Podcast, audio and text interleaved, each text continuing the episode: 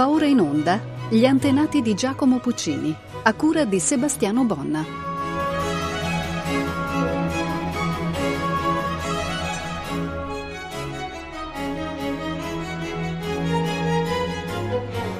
Cari ascoltatori di Rete Toscana Classica, benvenuti all'ultima delle nostre trasmissioni dedicate agli antenati di Giacomo Puccini.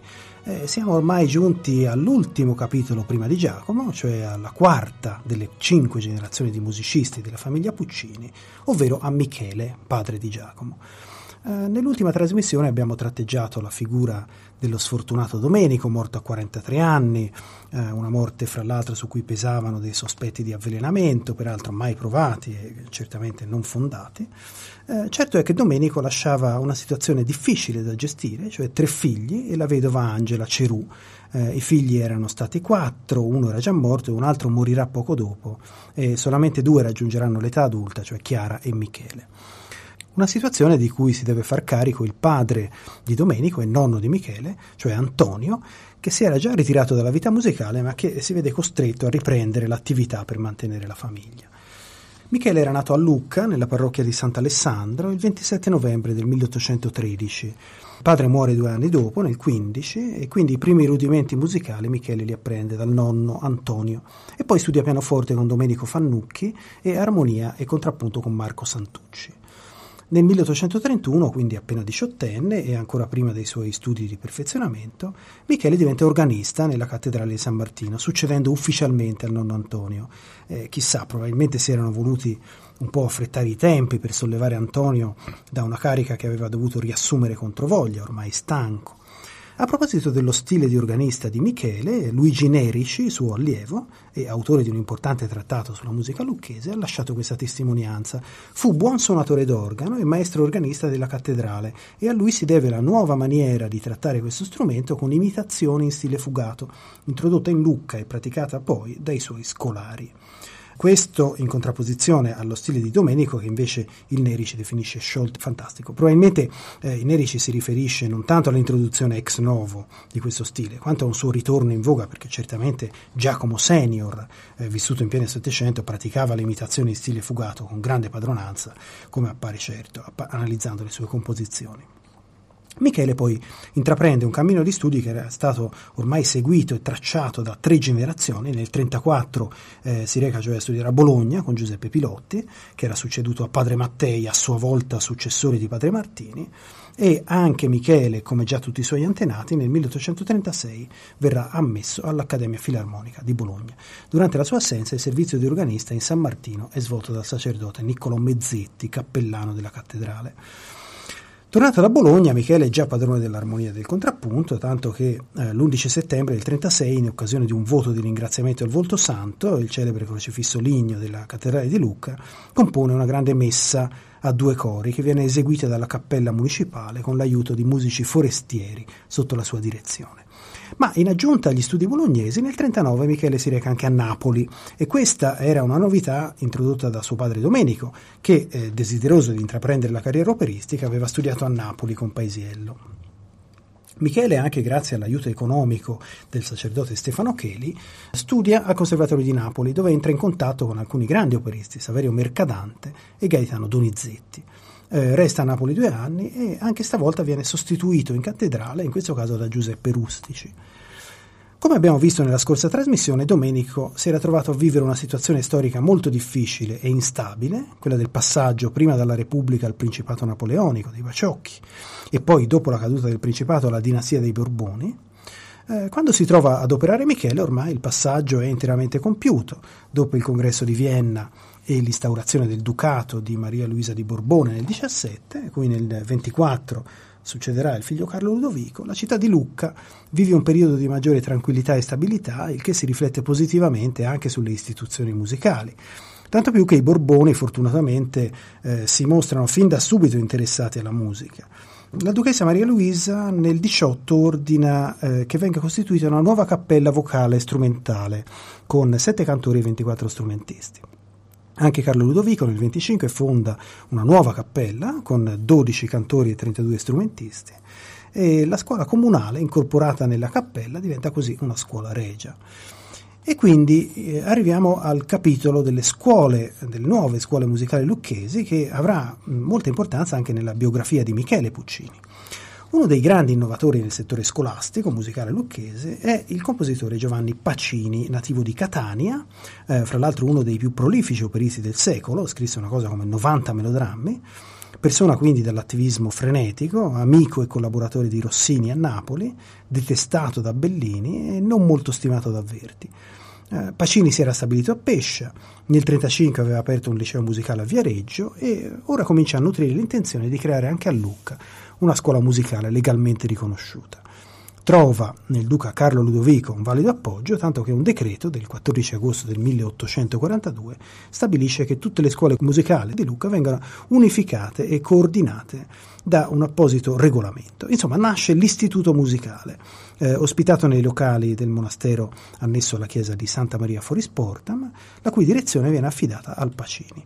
Eh, l'istituto è ancora oggi esistente, anche se ha cambiato nome varie volte, prima Pacini alla morte del compositore catanese nel 1867 e infine quello attuale di Boccherini nel 1943 per il bicentenario della nascita del compositore lucchese. Michele Puccini, rientrato da Napoli, ottiene poco dopo la nomina a ispettore dell'istituto e poi nel 1946 di insegnante di armonia e accompagnamento. Fra l'altro in questo periodo scrive anche due trattati, uno di armonia e uno di contrappunto, oggi conservati nella biblioteca dell'istituto. Nel 1847 Carlo Ludovico abdica e cede il ducato di Lucca a Leopoldo II, quindi Lucca diventa parte del Granducato di Toscana eh, il Granduca concede un assegno all'amministrazione comunale solo per una scuola che serva anche al culto divino e così istituto e cappella diventano un'unica istituzione sovvenzionata dal comune, tanto che gli insegnanti dell'istituto hanno l'obbligo di partecipare anche come prime parti alle esecuzioni della cappella. Fra l'altro vengono riassunti in servizio i professori della vecchia cappella borbonica. A un certo punto il Pacini, in disaccordo con la nuova normativa, si dimette da direttore e a sostituirlo vengono chiamati Michele Puccini e Giuseppe Rustici in qualità di direttori alterni. Ma vediamo qual era la vita musicale lucchese fra gli anni 20 e gli anni 40 dell'Ottocento. I Borboni governarono con estremo rigore, però furono molto munifici nelle arti. Il Teatro del Giglio, che è un nome fra l'altro scelto da Maria Luisa, in onore del fiore che campeggia sullo stemma borbonico, ebbe in quegli anni un momento di gloria, restaurato e inaugurato nel 19 con la rosa bianca e la rosa rossa di Simone Maier, fu gestito dal celebre impresario Alessandro Lanari, che vi allestì per esempio la prima italiana del Guglielmo Tell di Rossini nel 1931, durante la quale il tenore Luigi Dupré rivoluzionò la tecnica vo- vocale facendo risuonare il suo do di petto. Tre anni dopo Lanari portò al Giglio Maria Malibran, che eh, cantò fra l'altro in Norma in Sonnambula, e poi l'anno dopo nella, nella, Semiramide portando il pubblico al delirio, pubblico che decide di staccare la sua carrozza dai cavalli e portarla a braccia fino all'albergo. Eh, nel 1936 è la volta di Giuseppina Strepponi in Lucia, eh, nel 1946 durante l'Attila di Verdi per la prima volta forse sventola il tricolore nella città di Lucca. Insomma, sono anni di grande musica tanto che anche il nostro Michele Puccini cerca di farsi strada in campo operistico senza per la verità troppa fortuna. Nel 1942, appena rientrato da Napoli, inoltre al Duca eh, una domanda per presentare un'opera, ma il Lanari dà parere negativo. La prima opera di Michele era Antonio Foscarini, che però restò incompiuta, oggi completamente perduta, e della seconda Giambattista Cattani o La rivoluzione degli straccioni, datata Lucca 1844, resta soltanto una romanza. Eh, non possiamo quindi ascoltare delle opere di Michele, ma vi proponiamo un ascolto che ha un profumo mh, mm, operistico già dall'esordio, un allegro vivace. È il concerto per flauto, clarinetto, tromba, corno e orchestra. Eh, all'allegro segue un andante stracco, tema è esposto prima dal corno, seguito da clarinetto, dal clarinetto poi dal flauto e dalla tromba che eseguono lo stesso tema. Anche qui eh, c'è un'atmosfera da scena lirica, alla fine tutti i solisti si riuniscono come in una sorta di quartetto d'opera. Ascoltiamo quindi questi due movimenti da questo concerto con Christian Gurtner al flauto, Lisa Klevit-Ziegler al clarinetto, Reinhold Friedrich alla tromba, Hector MacDonald al corno e la Wiener Akademie eh, diretta da Martin Haselbock.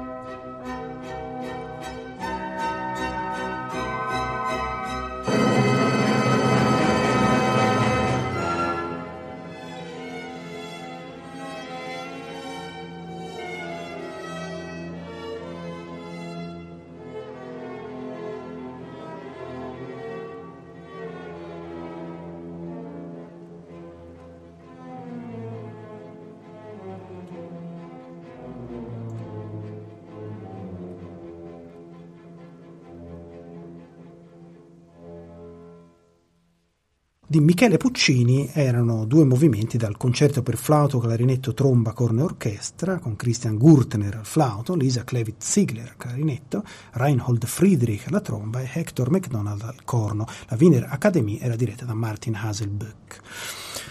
Dal punto di vista operistico, l'annessione al Granducato rappresentò la fine per Lucca. Eh, niente più novità, soltanto proposte di vecchio repertorio, due titoli l'anno, altri due a Carnevale, al Teatro Pantera e anche al Goldoni, dove però prevaleva la prosa, il tutto fra l'altro con orchestre e rappresentazioni scadenti. Michele Puccini fu attivo soprattutto nel campo della musica sacra. Le eh, musiche sacre della dinastia dei Puccini rappresentano veramente una sintesi della storia della musica sacra in Italia, dal contrappunto severo alle influenze del concerto prima e dell'opera poi fino alla decadenza della polifonia e del sentimento sacro.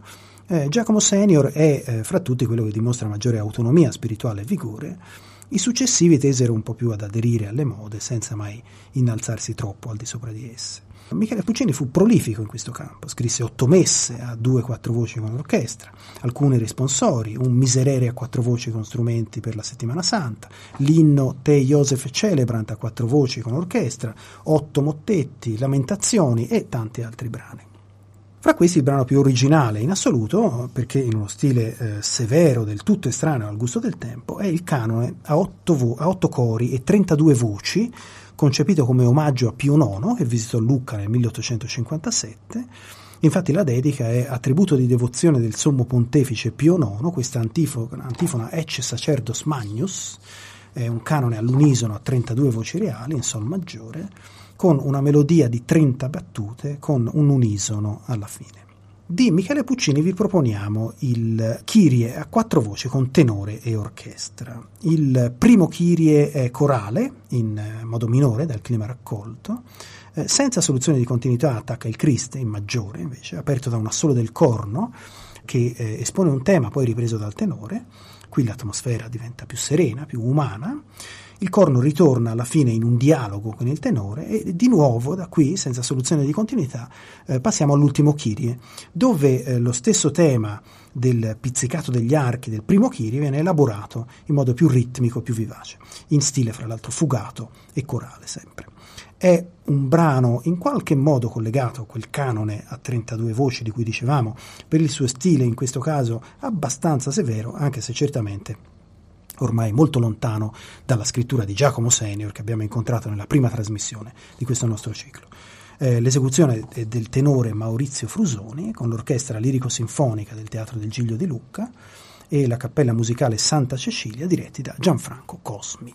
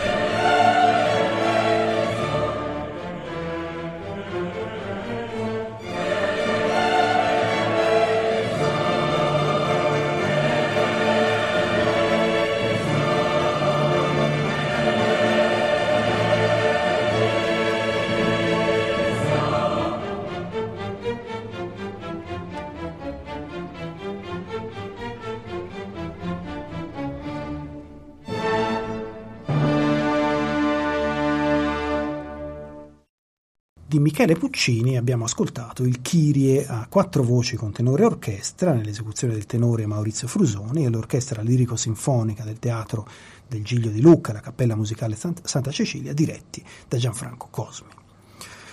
Naturalmente anche dopo la decadenza musicale in seguito all'annessione al Granducato eh, non vennero mai a mancare alcune occasioni tipicamente lucchesi di fare musica, in particolare intorno al 13 settembre per le feste dell'esaltazione della Santa Croce con la processione che da San Frediano arrivava fino alla cattedrale in cui si conserva appunto il volto santo.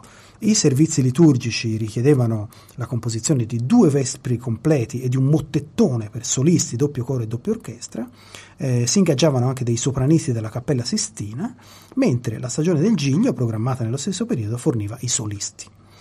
I primi a introdurre il mottettone furono probabilmente proprio i Puccini. Eh, Luigi Nerici, nella sua storia della musica in Lucca del 1879, scriveva a D 11 settembre 1833 Michele Puccini fu autorizzato dal presidente sopra la musica di Santa Croce a far eseguire il mottettone del signor Giacomo Puccini, ovviamente Giacomo Senior, dirigendolo personalmente nella sera della vigilia al ritorno della processione ma si tratta ancora di un prodromo di mottettone, il cui uso si stabilizzerà soltanto dopo il 1839.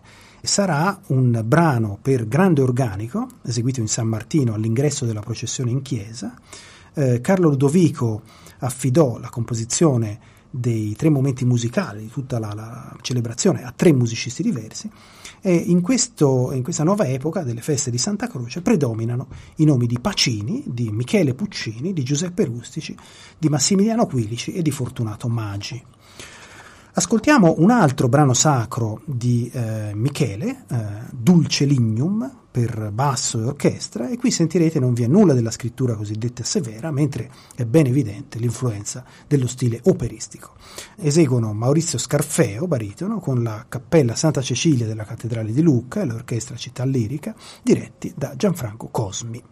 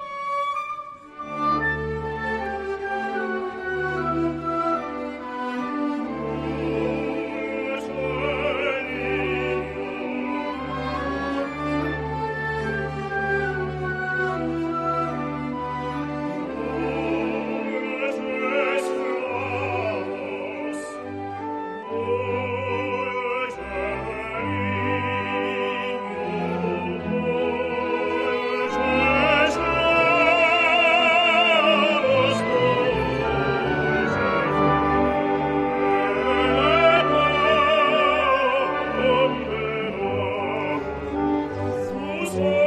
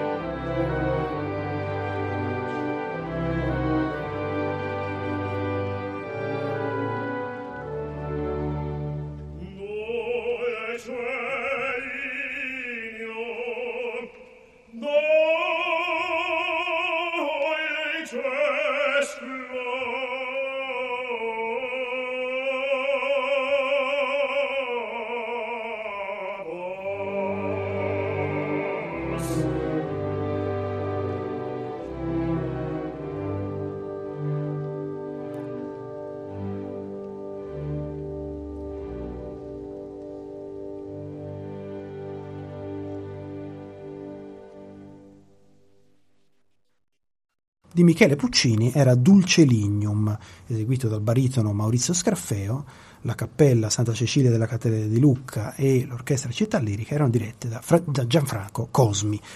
Eh, se le composizioni del padre di Giacomo Puccini non brillano per personalità creativa, va ricordato però che egli fu un didatta molto importante. Eh, come abbiamo visto ricoprì cariche istituzionali determinanti e insegnò anche pianoforte alle zittelle del Regio Istituto di San Ponziano. Fu autore di trattati teorici e ebbe fra i suoi allievi Carlo Angeloni, Fortunato Maggi e Luigi Nerici. E un altro ambito eh, in cui fu attivo fu quello storiografico. Iniziò infatti un dizionario biografico dei musici lucchesi e scrisse anche della musica in Lucca, cenni storici. Quindi fu probabilmente dal Puccini che il Nerici prese la sua passione per la storia musicale locale che lo portò a scrivere il suo importante saggio.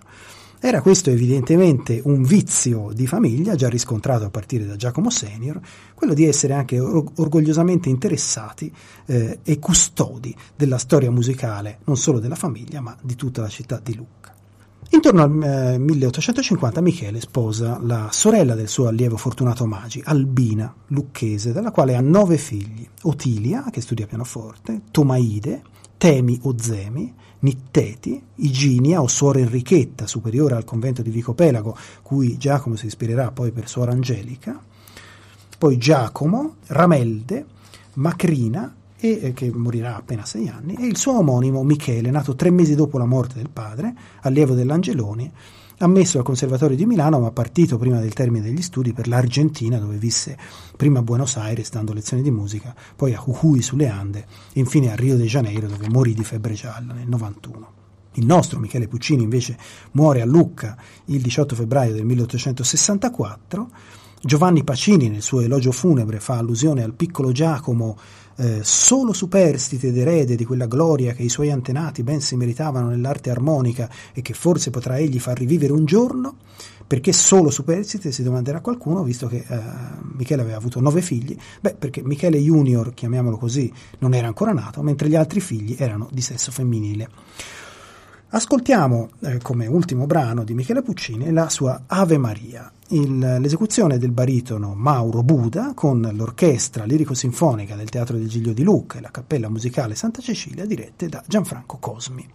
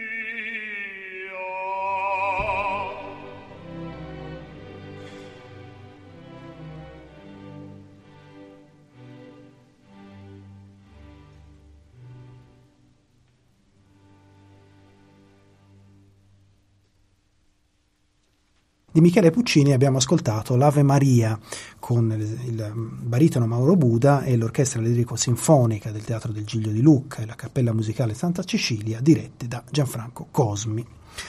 Michele Puccini non resterà del tutto sconosciuto. Il Pugen, ad esempio, lo includerà in un supplemento alla Biographie universelle des musiciens del FETI, dove fra l'altro erano già entrati Giacomo Senior e Antonio. Anche i precedenti membri della famiglia avevano raggiunto chi più chi meno una certa fama, eppure nessuno si era mai staccato da Lucca.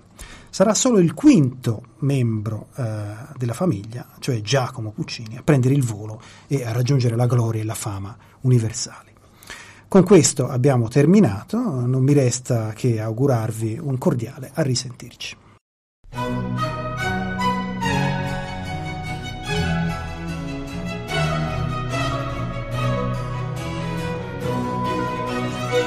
Abbiamo trasmesso Gli antenati di Giacomo Puccini, a cura di Sebastiano Bonna.